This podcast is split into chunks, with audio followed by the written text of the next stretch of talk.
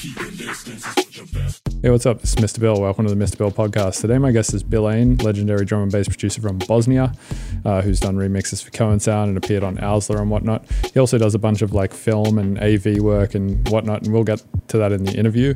Uh, but first, I wanted to shill some crap. First of all, this Friday, I am opening the vault on Bandcamp and putting my entire discography there to take advantage of the fee free day. Basically, Bandcamp is not charging any fees for whatever day, Friday, I think it's the 5th of June or something like that. Um, and so to celebrate that, uh, I'm putting every single album of mine, basically, basically my entire discography up just for that day um, which means if you go there and buy my entire discography on that day, so you'll have all my music, all of the proceeds, or as much as possible, will come to me, I think, minus the PayPal fee or whatever.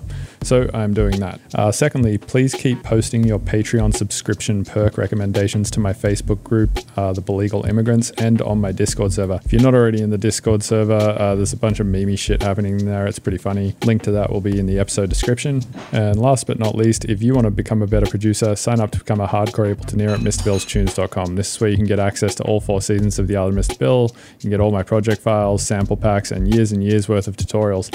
Uh, it's pretty sick bang for your buck. Basically, you pay 15 bucks uh, a month and you get access to pretty much fucking everything I've done, which is, in my opinion, a pretty insane deal. And I wish it existed when I started producing. So, with that said, let's get to the interview. Enjoy.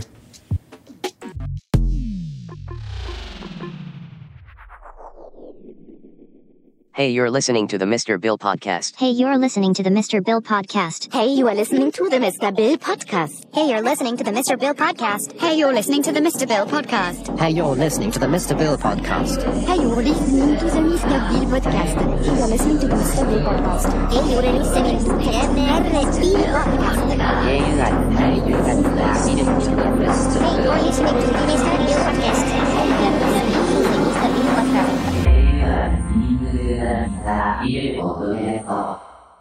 Well, thanks for doing the podcast, man. I appreciate it. Oh, cheers, man. Thanks for having me. Yeah, of course. Um, have you done many recorded interviews before? Probably one, two tops. I don't really recall like recording too much of this stuff. Um, I don't know why. Like, never had a maybe never had a time to do it. So yeah, fair enough. It's a different thing right now. yeah, yeah. There's too much time now. It's like everyone has any any skill anyone has ever wanted to learn. Now's the exact time to do it. Oh man, don't get me started there. I, I oh wow. um. Yeah. What What have you been like doing since all of this coronavirus stuff started?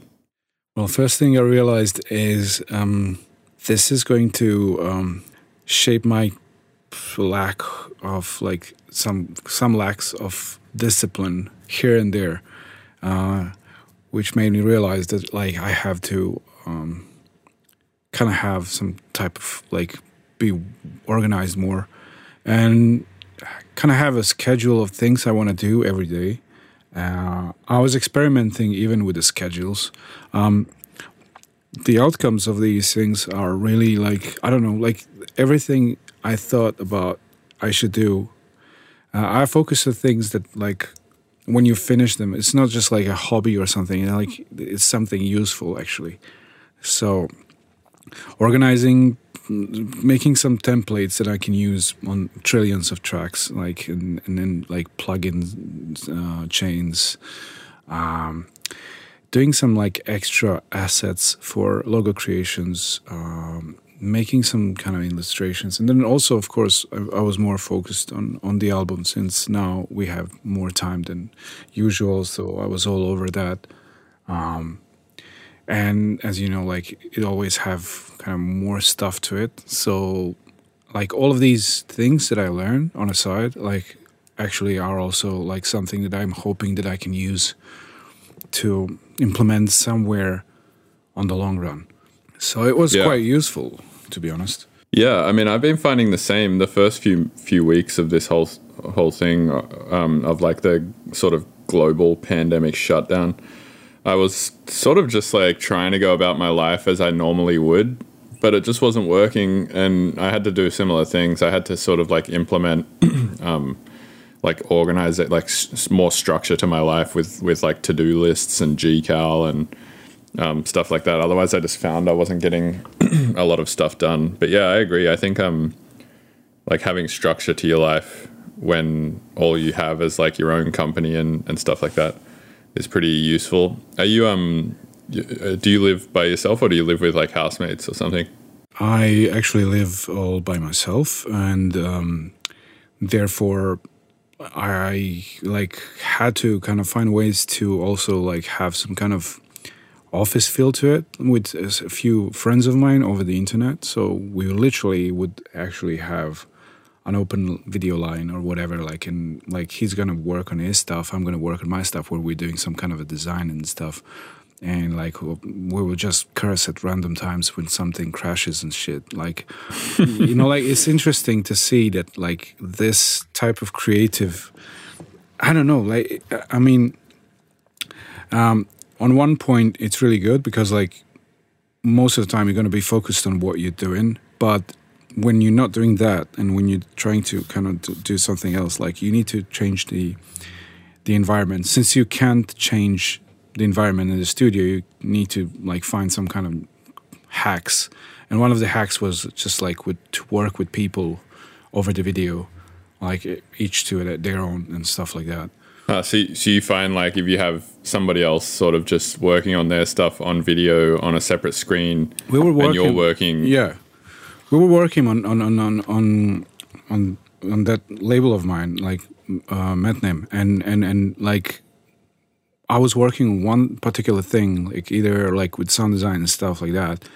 At the same time, like George in New Zealand, like he was working on um on the on the compositing like uh, of the video and stuff. So like it would it would be as a very a very virtual way to like just be in a kind of a hub, which is in in the direction of the same goal.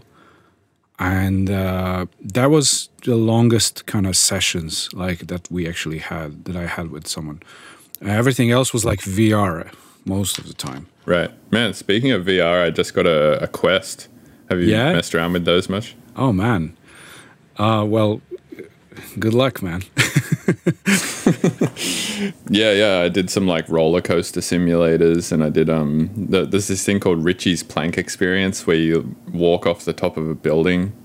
Oh, the the the the the, the uh, fear of height thing, like uh, all all different Yeah. kind of uh, simulations of like underwater or on the top building and stuff. Yeah, it's pretty um pretty scary stuff. It's weird because the graphics are not good. Like the graphics are fucking terrible. But for some reason, if you just cover your entire peripheral vision in this different like realm, even if the graphics are not good, your brain still believes that it's sort of true. Yeah. So for instance, like um with Richie's Plank experience, it's like I don't know, like eight bit graphics almost. Like not not quite eight bit, but it's like it's pretty shitty graphics. Like it's mid two thousands PlayStation graphics. But you're sort of standing on the top of this building and because you can see the entire scope of the city and like helicopters flying past you and stuff, like there's a, there's enough signals going into your brain telling your brain that this is a real situation. Yeah, it's And really funny. like your brain still kind of finds some kind of excuse that that's a real thing on, on the top of the building, or even if the in the, in the early stages, like you can still see like uh, the impact of it. And with each next year, like with the new technology and the new like headsets, I got the Vive, and Vive was like oh, it was quite a big experience for me. Before, before that, I had the uh, the what was that like um, Galaxy something? Oh, Uh, you mean Gear Gear, Gear VR? Gear VR, yeah, for Galaxy Yeah, yeah. uh, phones. Right. Uh, so yeah, that was pixelated as fuck, but still, I mean, the, just the way you said it, like it was like your brain was pretty nicely tricked. Yeah, I had a Gear VR um, for a while as well, and yeah, it's cool. I mean, it works, but yeah, it's definitely the Quest is a lot nicer. I've heard um, so there's this thing you can do with the Quest uh, called Link, where you can actually plug in a cable from your graphics card Oh, yeah, on your yeah. computer, and and it turns your Quest into a Rift. Um, which is pretty cool. So, I mean, that's a cool hack for anyone who's wanting to get into VR. You can buy a, a Quest for like half the price and then buy a $30 cable, and it turns your Quest into a Rift if you have a gaming PC, that is. I think this is going in the direction of wi- wireless mouses. Like you can, you, like you, you're gonna use it like as a Wi-Fi device, like, uh, and every time you need to charge it, you're gonna tether it, and you're still gonna use it on a PC. And like when it's once it's charged, you're still gonna disc- disconnect it and just move around and stuff. I mean, that is probably the ultimate goal, but like they have limitations with batteries and the way how how the latency is gonna go with like but they have the chipset for Wi-Fi that I noticed and they just need to I think they're racing in between themselves. Um, HTC is probably gonna put another headset that is probably gonna be a next step thing because like either them or Valve is going to do something maybe index 2 but they still have to sell a lot of units to be like uh, not to be like crazy like AMD was doing with CPUs just like killing their own. Um, I, I I hate that it's a waiting game. Like uh, somebody puts something out and they're like we, they already have it in stock, like ready to like reply the fire.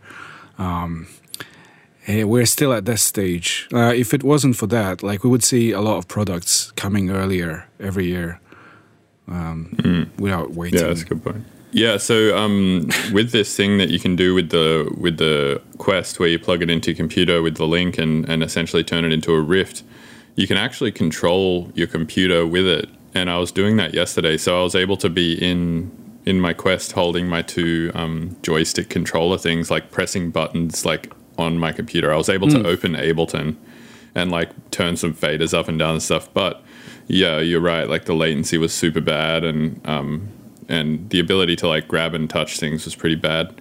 But I can see if that technology gets a little better and they sort of integrate better with a computer that yeah could maybe go in the in the direction of being another peripheral that you could control your computer with. But do you remember in the early days of MIDI controllers? Mm-hmm. There used to be this issue in Ableton, like you know, I don't know if you ever had like one of those really early early MIDI controllers, like a like a Novation 25 key thing or whatever. I, I know what when- you're talking about. Yeah, yeah, yeah. And and you, I don't know if you had this issue in Fruity Loops, but you would turn one of the knobs on the controller, and the parameter that you were controlling would just like jump to 100 percent and yes. then jump yeah, back I down to zero percent. I remember that. Yeah, yeah, yeah, yeah. yeah. Yeah, that was a big so thing. that's- dude, it was like a huge thing in Yeah, yeah. Ableton, and I'm sure, like, I think it was an issue with the MIDI controller itself rather than the actual. I agree. um, I, I. I I do remember. Uh, I had borrowed some devices over the time from friends, Yeah, and so- I remember so using- there was some some that actually had that the same effect, if I may recall, even in FL Studio. Right. So using the Quest in uh, in as as my controller for my computer, it was it was similar to that. Like grabbing grabbing things, the parameter would just jump to 100% and then jump back down to 0% and so on and so forth. It was like just that kind of resolution that you would get with a mi- shitty old MIDI controller, but with VR. I, you know, I tried that uh, virtual desktop, and I actually tried making a few tracks in it. Um, like the good good side of it, like yeah, you got an extra screen and you get a huge screen, and you can like extend, pl- put plugins on the side, and you're literally like then surrounded in uh, like in something that is, you know, easy to say like five screens around you uh, with different stuff. So then you realize you, you don't need to have a huge like screen in real world. But actually uh, you would think like logically you would think like it's faster workflow but it's actually slower a bit. Because your you like it's- your it's- neck is just going wild in all directions Right, right. yeah, exactly. Yeah, you're kind of limited by your own human biology, you're like, like, your you're in ability. like cockpit like you need you, you're active like a pilot or something like that and i'm like okay this is weird especially because mouse is now almost in a spherical movement of dimension just to like reach all the stuff and you you're trying to remember where your keyboard is because you don't see that one Well, also, um, your computer screen, like when you're using a computer, the computer screen and the surface in which you like grab everything and whatnot is a 2D surface. Um, So you really only need a 2D peripheral that is a one to one mapping to that, right? Like it doesn't need to be 3D, which is what VR is. and then that kind of makes it a little bit slower because then you have to like reach into that 2D surface to click on things and whatnot versus with a mouse you're already just on that 2D surface all the time. I mean, the production itself, it's obvious. Like, if it's gonna, the best AR that can happen to a music production is like when you have um, plugins that are actually like floating over your keyboard, like right behind your keyboard, somewhere on the side, wherever you put it, like in a in a in a on a table, and like that, and you still see the physical world. I mean, those things would be amazing to have um, because now then you wouldn't have to like have it all attached to the screen. It's like a one screen and AR detachable plugins around the screen would be amazing thing to actually have. But like we're pretty much far from AR more than VR. Like AR had a bigger dust, like and all the PR and everything, and it just went out like nothing happened major in terms of breakthrough. I mean, like you had the Hololens, you had this, you had you had Motion Leap. Like was it motion Magic Leap? Motion? Ma- Oh yeah, Magic Leap with, with like the, I- ha- the hand thing. Um, like one of those two is um, is a was supposed to be like the the, the, the most craziest AR breakthrough. Wait, hold on, hold on. I think it's called Leap Motion. You Google it. Uh, yeah, tracking Leap Motion controller. That's the one you're talking about. The one that tracks your hand, right? Oh, that's the hand trackable thing. But the AR Yeah. stuff was probably called uh, uh, Magic Leap, I think. Right. So you're saying like you think that's the direction in which peripherals for for computers will go? Well, ideally, I mean, you already have kind of like a, a peak of weird, like the, the uh, uh, when you see the screens are weirding out, like in terms of curvatures and extensions and elongations, they are non-logical, but then they make sense eventually.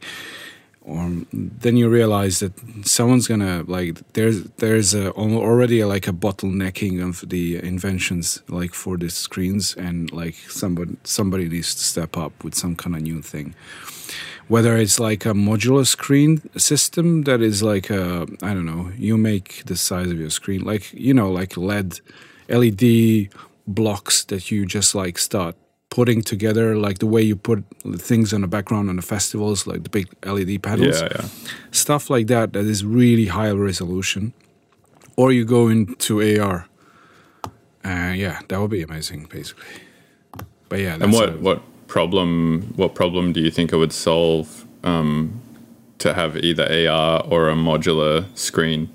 Like what don't what what can't we do right now with computers and what don't we have and, and like what's the, we always we're always bottlenecking our uh, screens like you you can see that like obviously like the bigger the project is like the just the mass this sheer mass like and the demands that you have to memorize a lot of stuff via colors uh, groups uh, types and stuff and thank god for scrolling up and down for so long and, and realizing that you have like eight, 100 channels and like then re- thinking about bounces and stuff like that.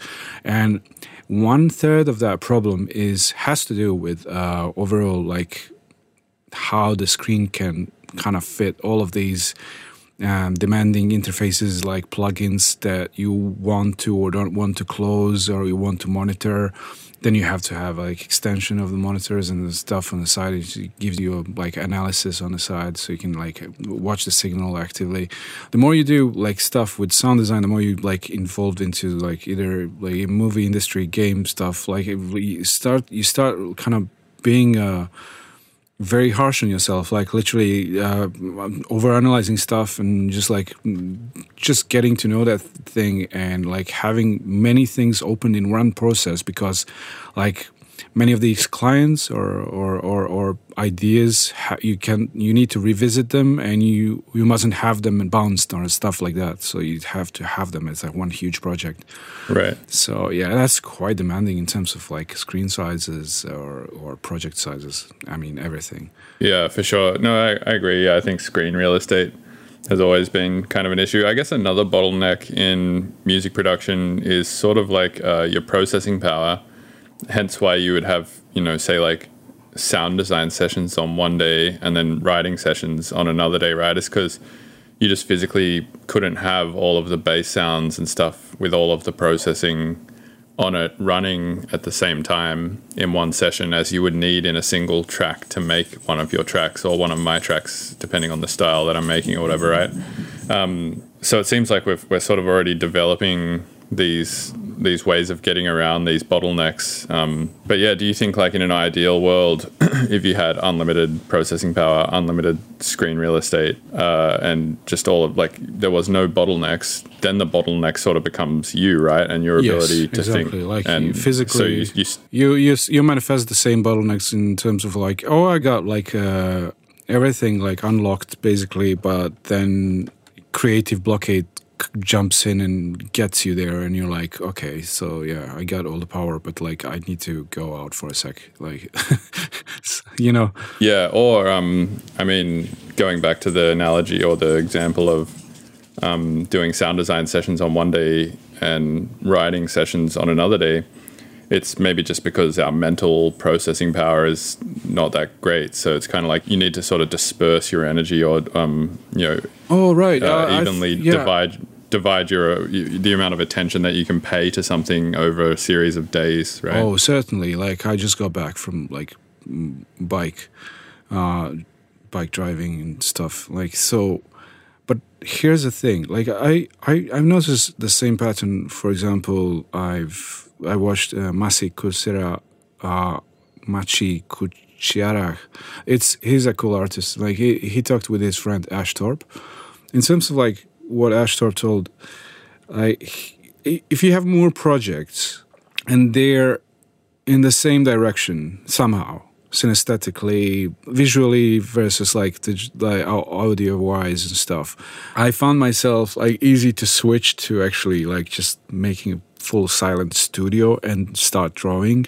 Like it really helps me to rest from the other thing but still being productive. Uh, and i feel like it's good actually to have some extra like effort on a side to like either to learn it or or like what, what whatever it is like not just like graphic design or illustration maybe like language uh, to learn language in the process or like um, something like totally totally opposite. But yeah i mean this is a really good thing because like we're in this actual environment and I actually started drawing even more and I got back to like some serious stuff that I always wanted to do just because of this. Um, but even that, of course, like when when your when your head is full, when your ears are full of sounds, and when your eyes are full of these lines, like you still have to do something with yourself. And I lacked quite a lot of uh, activity because all of this is just sitting in the studio. So I decided to have a bike after two decades of not driving it. Like it's crazy. Yeah, I actually do the same thing. I have a bike and I try and ride it a few times a week. But um, the other day when I was riding back into my garage, I ran over a fucking screw and Ah. I burst my tire. So I need to go get it fixed. But yeah, I agree. I think like the the um, the benefits of going outside can't be like overstated enough. Like for instance, um, I used to always think like, oh, I need to just stay in the studio for eight hours a day and just work for those eight hours and then I'll go outside. But I actually found it's more productive to work for like two hours and then go outside and then work for like, you know, two or three more hours and then go outside again and then work for like two or three more hours and then go outside again, right? And I find um, like the amount of work that I will get done in each sort of two hour block That's true, is yeah. a lot a lot more than I would have gotten done if I had not have taken a break between the preceding two hour block and the previous. Yeah, exactly. You know, like it's These short- it's kind of like a, it, yeah, reinvigorate. It's like you know, if you go into the studio, I don't know if you have this experience too, but like if I have if I go to sleep and then I wake up the next morning and I go into the studio, I'll get more work done probably in the first like 30 minutes or 60 minutes that I'm working than I will over the next 7 hours. going outside is like a way of a kind of a brain power nap. Like you literally go into a state of uh, um, kind of just listening to leaves. Literally, that's what happened to me today. I was just like going through a line, well, riding a bike. There was just like leaves, that like nature white noise, which is like really in a perfect like I don't know frequency range for me. And I was like, oh yeah, this is good. This is some good noise and just got back like lots of ideas. I mean, that's that's so true. Yeah, yeah. I think um, it's uh, it's hard to sometimes see the logic there because you're like, well, if I'm not working, I'm not getting anything done. But it's sort of like by going outside and giving yourself a break, or by just doing something else that um, it's sort of complementary to the writing process, and it's almost like an an investment of time, right? It's like I'm going to invest 30 minutes into going for like a quick walk, but that 30 minute investment might equal more work on the other side and this sort of all comes back to an overarching point that just keeps coming up in the podcast, which is that so much of our self worth is based off productivity, right? Like how much work you get done is sort of almost like directly correlated in my, at least my experience, to how good I feel. So it's like going outside. It's like going outside makes me feel good, but really the thing that makes me feel good is I come home and, and I'm able to do more work. It, it still feels like well, looking at this your studio, but at the great distance of one kilometer. it's just like it's like it's like a weird zoom out, so you can see a whole picture, and then you cut back. Like, oh, I see, and you get back into the studio, and you're like, okay, now I know what to do. It's a weird one. It's it's really zooming out in a way. What's it like um, riding around Bosnia, by the way? there's so many mountains, so many hills, uh, and like it's quite a attraction for people with like f- who are in love with mountain bikes. Uh, so once I get a, like some decent stamina back, I would like to try like some trails and and, and, and and like a bit off road like roughness and stuff like that. So, but yeah, you need to like. I mean, this is a quite a project. Like, I mean, I, I was like, oh, I want a bike. Like, nice. Now what? Well, now you need to have like gloves because like you're gonna have like a lot of like um, um, you're gonna have really hard hands like and, and, and, and injuries and then you're gonna have then you're gonna have like you need to have a bag of course. Then you need to have like a holder for a drink. Then you need to have like a, a little tool that has all all the uh, keys for different screws on a bike. Then you need to have a pump just in case. Then you hear like oh my god like if you go off-road you need to be literally almost like ready to camp with your bike you know in certain ways. So like yeah i mean i'm just getting into it. And like i didn't i like if you asked me this a week ago i would i would say like are you crazy? Like i don't really drive a bike. And now look at me like i'm just going wild every day every single day. It's just like huge pain in the muscles. So yeah it's quite a relief for me to be honest. Yeah, I should actually get a mountain bike. To be honest, I have a um an e-bike and I ride that around a lot, but it's essentially I know somewhere between a bicycle and a motorbike because it's uh, got an electric engine attached to it, um, which I kind of find fun. It was pretty funny the other day. I was riding around San Francisco, and some like guy he ca- kind of came up while I was riding my bike. I was just sort of riding it very slowly through a um through like an alleyway. And some guy stopped me, and he he sort of pompously asked me, like, "Do you even get a workout on that thing?" And I was like, yeah i, I, was like, uh, yeah, I said, uh, no, no, man. If if you want to get a workout, you shouldn't buy this bike. To be honest. I was uh, I was I was in this similar situation. I was like, uh, I was just like standing on a traffic light near the bike big bike lane where everybody drives the other day, and um, there was this guy with this like what do you call these like two wheelers? Like you stand on them, it's electrical, like has a You're not talking about the one wheelers, right? Like the one wheel skateboards. Perhaps, yeah, yeah, yeah. I think that's like the, the electrical ones. And like Oh, there's those there's there's are- three, four bike guys. They were like like hope you get a good workout with that. Like just telling to this kid who was driving it. Yeah, I think you're totally missing the point of like why you buy a vehicle like that. It's you know like you get these people on mountain bikes and stuff like that, um, and sure, like some of them, some of the people on road bikes and some of the people on mountain bikes could probably outpace me even on an e-bike just because they're so fit and they're just so good at riding and their bikes are just so well tuned to the to the environment in which they ride it and there's no like mm-hmm. energy loss at all between like their pedaling and how mm-hmm. fast they go and all of that kind of stuff right but 99% of the time anyone on an e-bike is going to a be able to go way faster than anyone on a normal no, no, no. That's that's. I, And- yeah. I got the point. B, that's why I Yeah, also B, thought about having it. Yeah, yeah. yeah, I mean, you could just go further and whatnot, but yeah, I mean, you don't buy an e-bike to get a workout for sure. No, e-bike, e-bike, like ideally, it would be something cool that you can get like a modular thing on an e-bike and stuff, like on a on a mountain bike, mountain bike and stuff. Like so, you can just like just put it on. Like I saw some things on the on the Kickstarter, people making like these modular systems for for like create that can convert your mountain bike to e-bike and stuff like that. So I was I was really interested into that because for obviously for the same reasons like like I, I got all the same like ideas about like why should I have it like because of greater distance and quicker speed and um, longer drives and like uh, uphill easiness and stuff like that on the longer periods. Of course, I'm not gonna.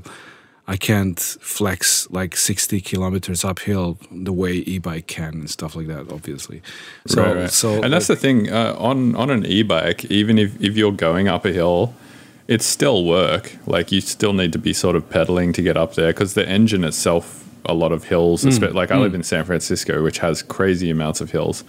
Um, and yeah, quite often if you're trying to get up a hill using nothing but the throttle, it actually won't work.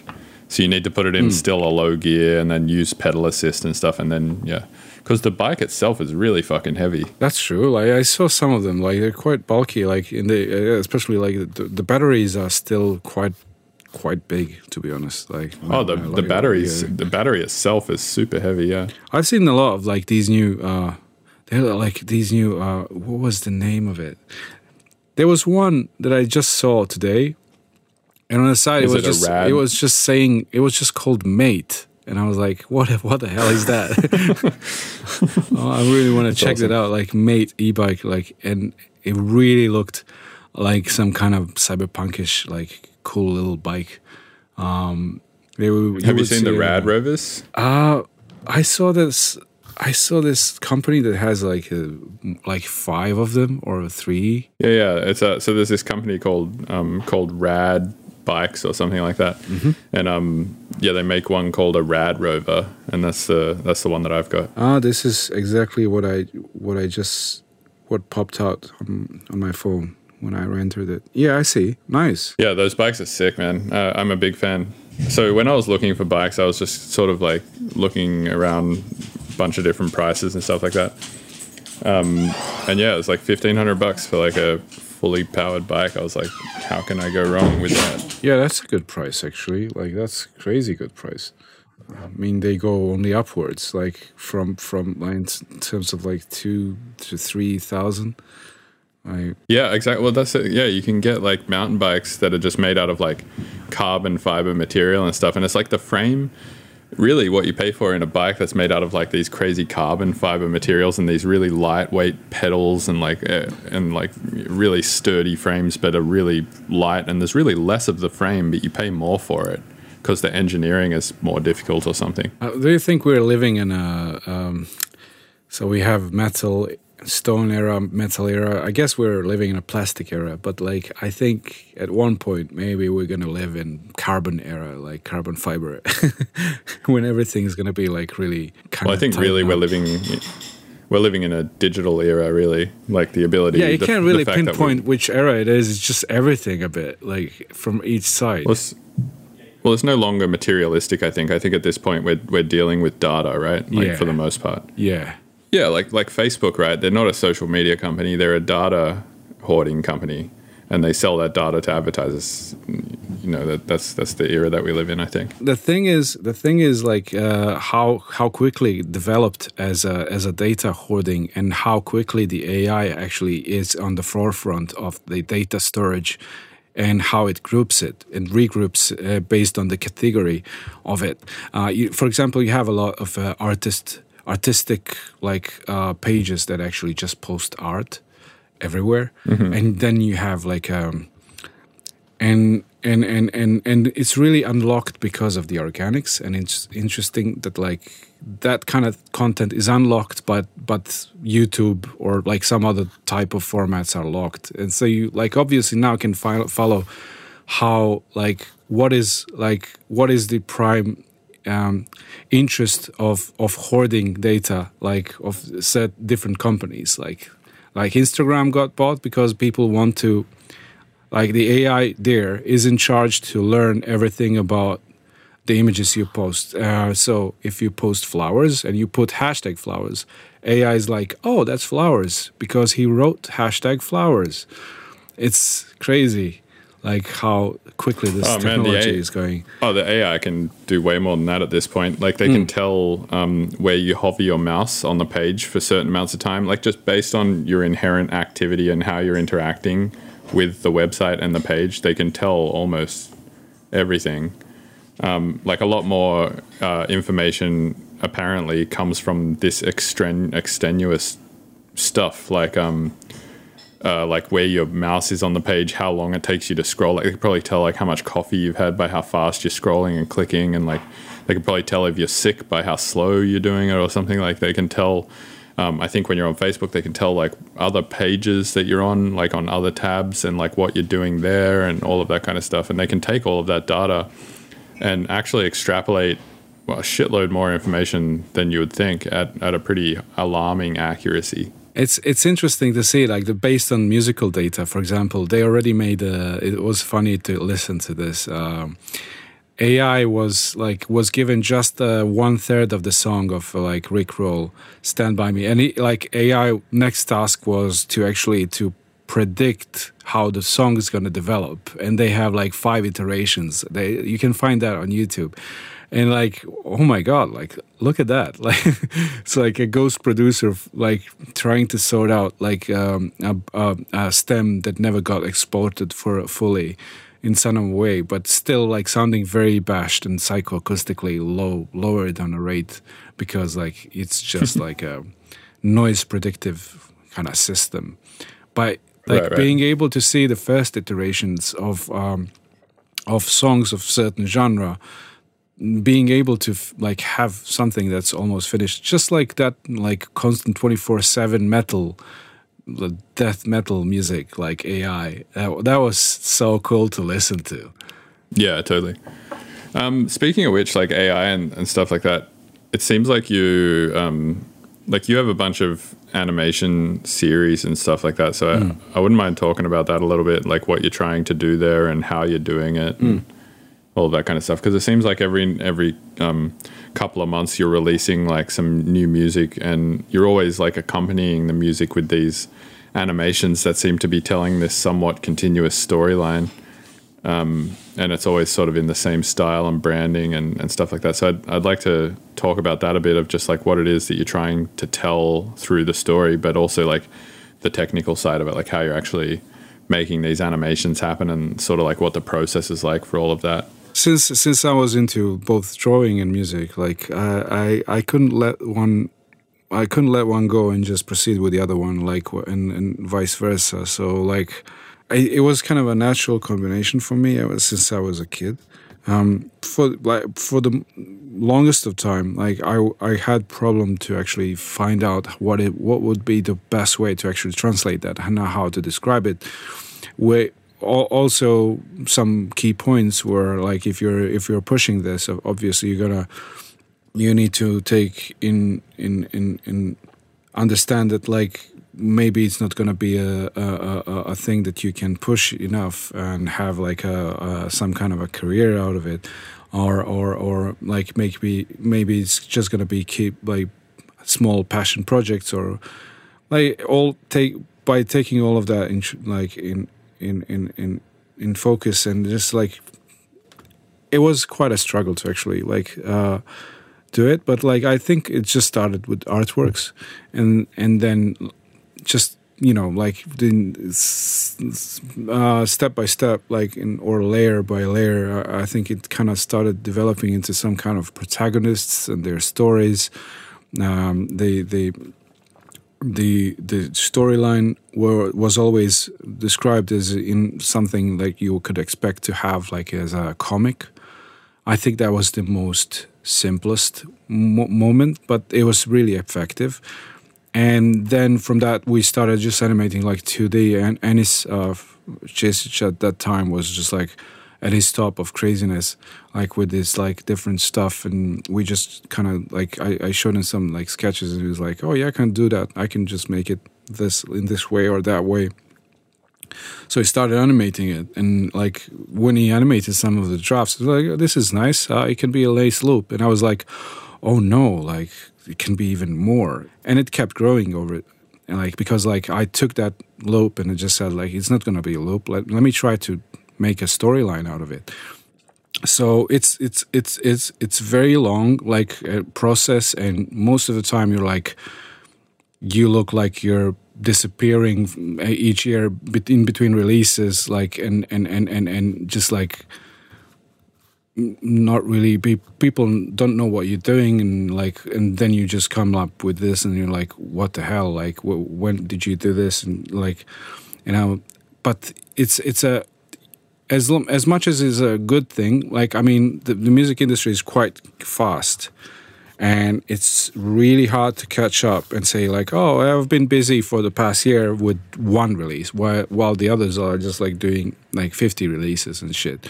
So um both i i think both ways are good. Um but yeah like yeah, there's I- this pressure to like constantly be on social media, making posts, telling people what you're up to, and all of this stuff.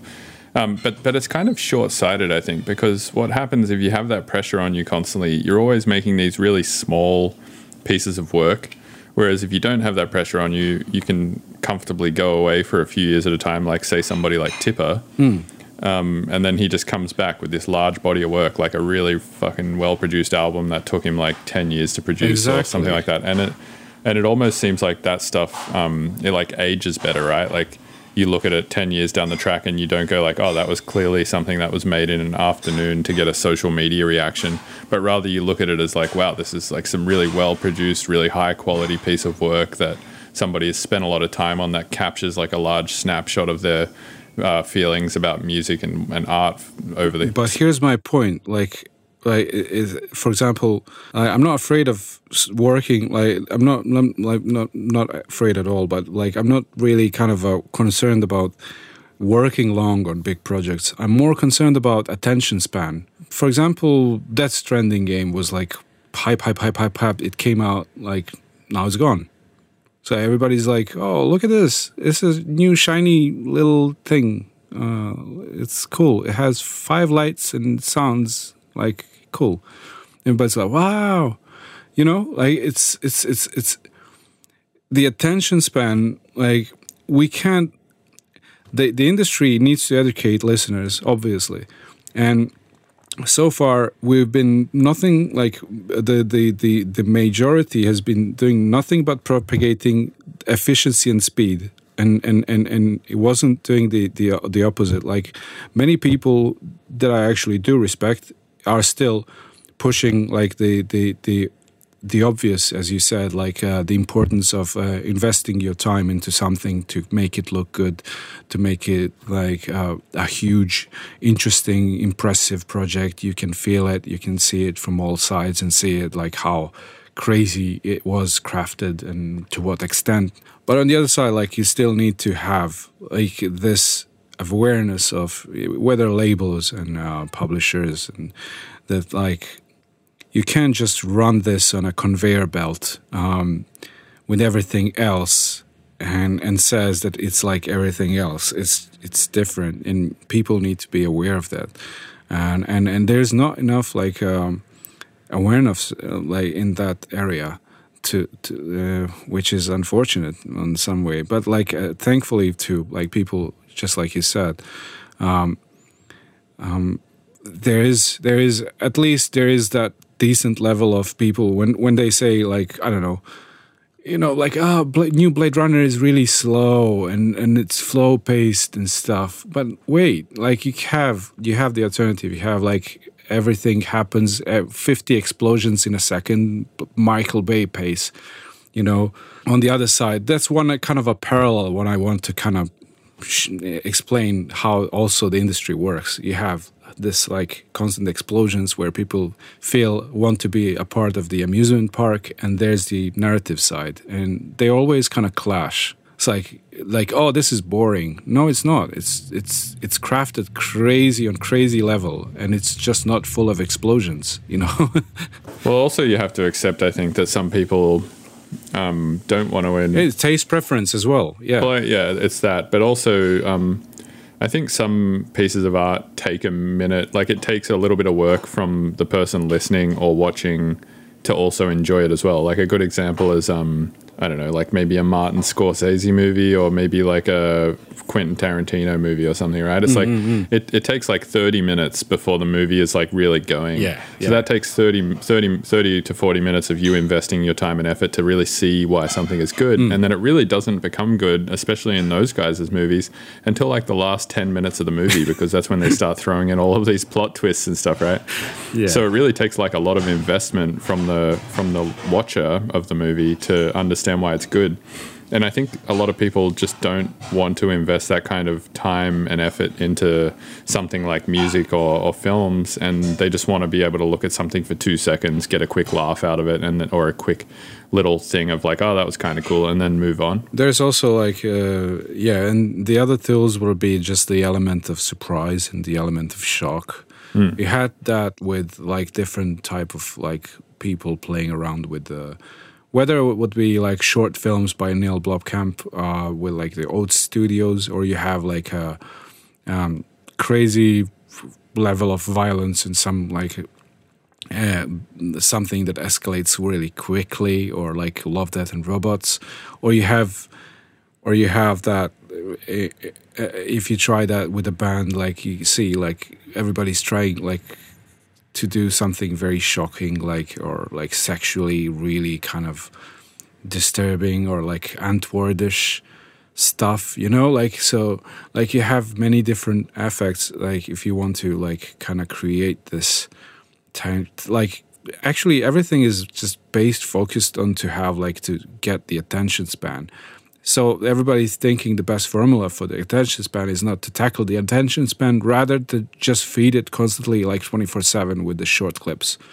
Like it's so to like tackle that is quite a challenge and you like basically end up investing a lot of time like building up your name um, and and and trying to eliminate failures as much as possible in every single direction with every single release and creating it like consistent uh, and i mean yeah it's a longer route but it's more re- rewarding at the end. I mean like that's something like uh, how paul like not paul verhoeven uh, denis villeneuve was actually building his career for example. He was like okay yeah but let me try to do it a little bit different and like you have sicario not many action happens at all for the 20 minutes and then you have like a, one part of the action for 30 seconds and you're like wow like talking about efficiency in terms of like uh, thinking really psychologically hard to get your attention locked like until something like hap- resolves into 10 seconds I kind of feel like that's what minimal techno is like. It's it's trying like to keep your attention with something that's, uh, and I, I feel like somebody who's really good at that is Boris Brejcha, where you'll listen to his music and there won't be a lot going on, but it'll be just enough to keep you engaged and, and captured. And then he'll just do something for like you know five or six minutes, and then all of a sudden he'll he'll introduce a melody or a, like a fill or some new element that like is even it's just so so intense because of like how simple all the preceding things have been before it and i feel like that's something i've been bad at with music a lot is um i'm really bad at sort of like putting all my cards on the table in like the first two seconds of the song and just being like here's literally every edit possible right now. And i'm not yeah i need to i think that's like some, some area where i could probably get better at songwriting but i maybe fall a little bit susceptible to the trap of trying to engage people too quickly because i feel like i have to or something I think uh, we're just like going through like if you feel like that, you're probably on the other side, and you're just like going like I'm I'm I'm I'm always feeling like that as well. Like, but like sometimes I feel I've done too much, and sometimes I feel I've done too little. So like I think all of this process in my thinking like goes in waves, like from end to end. So Boris like is like less is more, which means he curates his sounds to the point that he reduces them to like some few most interesting stuff that can keep your attention quite locked. And then you have the other side is like more is more, which is absolutely cool for me because like like this is the IDM side. This is the uh, cyber neuro. This is like neurofunk in in itself, like half stepish, dubstep, and stuff. But those two, like what I found interesting, like both IDM and like drum and bass dubstep, like and and the other side that techno, like both both can coexist in these two worlds. Like both have their qualities um, to to be more and or to be less and to function absolutely brilliantly and properly but we we as humans like when you have these like thoughts about whether it's going to be interesting to someone or not it's it's a really like hard thing to discuss because like it's still again kind of a individual experience and a taste preference so many times i thought like my intros were too long and and and people would be like wow I really needed this in my life, blah, blah, blah. I'm like, why? And like, the intro is just, you know, I'm tired of slow intros. So, like, you have these puddles of opinions um, of people actually understanding your decisions, which also makes it easier, but also harder to realize whether you're making a, a, a good move or bad move, depending on how much tracks you treat it the same way. But eventually it comes down to your you know like for example every mix down of my track is different I, I've started like really thinking about a routine thing uh, at all because like I started thinking about their personalities uh, overall. Like a different painting if if it's a different painting or different techniques I like that I'm gonna keep it that way till the end and see what happens. Or, or or or learn a lesson that it's a bad decision to make whatever it is it's really like it's you're you're getting um, you're getting experience out of it so like whether you like making a short intro or long intro it's just one one of the many things that you're gonna make you know like it's it's still there Right, right. Yeah, no, I agree with that. I think like um, I've I've messed around a little bit with that as well. Like maybe some tracks you're like, oh, this this feels specifically like it needs to be darker or less bright or more distorted and less clean than say some of my other tracks that may call for like a, a cleaner, brighter, more traditional, uh, traditionally like perfect in quotation marks uh, mix down or production style or whatever. Uh, for example, like Yeah, I th- I uh, for example, you um, you haven't done maybe something that you said like you, uh, when you mentioned Boris, but you've done something like absolutely crazy that I really liked. Uh, it was one of those uh, ambiental stuff. Uh, you were experimenting with some like pads or drones, and and and and. Uh, that thing, man, uh, is on a repeat. Like whenever, like I was drawing several logos out, like while I was listening to that. So like there you have it. Like Right, right. so you have this in but in, in like a, in interesting different moments. Like you click on a different zone. You're like, okay, I'm gonna make this, and like you make quite a lot of interesting simple stuff as well. Hmm. Yeah, I guess like just for for that that style of music, I think has its own context in which you should listen to it. Hmm. Like you wouldn't go to Rampage and play that shit, you know. Well, I tried with the outro, like kind of kind of worked partially, but people are waiting for for the actual like uh, kick and snare, which the, which haven't happened. Right. Well, cool, man. Um, well, I appreciate you doing this podcast. Um, is there anything else you wanted to talk about? Well, um, I had some kind of a thought about it was a it was tied to the earlier um, earlier discussion about the AI. So I wanted to ask you, like, have you heard of any kind of like AI plugins? Yeah, yeah, I, I, I hear that term thrown around a bit, and I don't I don't think it's actual AI. Uh, like I think people say that Accusonus regroover thing that extracts stems or whatever is AI, and I think like that Deezer Spleeter thing claims to have some AI thing going on. But I, I don't think it's AI in the sense that I generally think of AI. Yeah, th- then uh, yeah, I think they're built the same way that Melodyne, for example, is built to actually extract like or like control the voices and s- put things into uh, stems and stuff. So, but yeah, I was thinking like, okay, this AI would be like you know s- some kind of extra crazy like generating capability. We'll have we have some crazy. Yeah, this is a, a exciting. Like maybe we can conclude that we're living in a very exciting era. As we talk, our society is totally transforming because like we're learning more about self. We're putting more effort. We have found out we have more time for ourselves to learn things, but at the same time also, like you know trying to push something new uh, like and and and and the music industry itself we don't know what's going to happen next and how long it's going to be and what what with the festivals but like i know. I know like every era of like, has its qualities in terms of music and visuals and this is going to be one of those. So yeah. Yeah, man. I agree. well, cool, man. Um, yeah, thanks very much for doing this. I appreciate you taking the time. cheers man thanks for having me For sure. All right. Uh, have a good one. cheers Thank you for listening to the Mr. Bill Podcast. Thank you for listening to the Mr. Bean podcast. Podcast.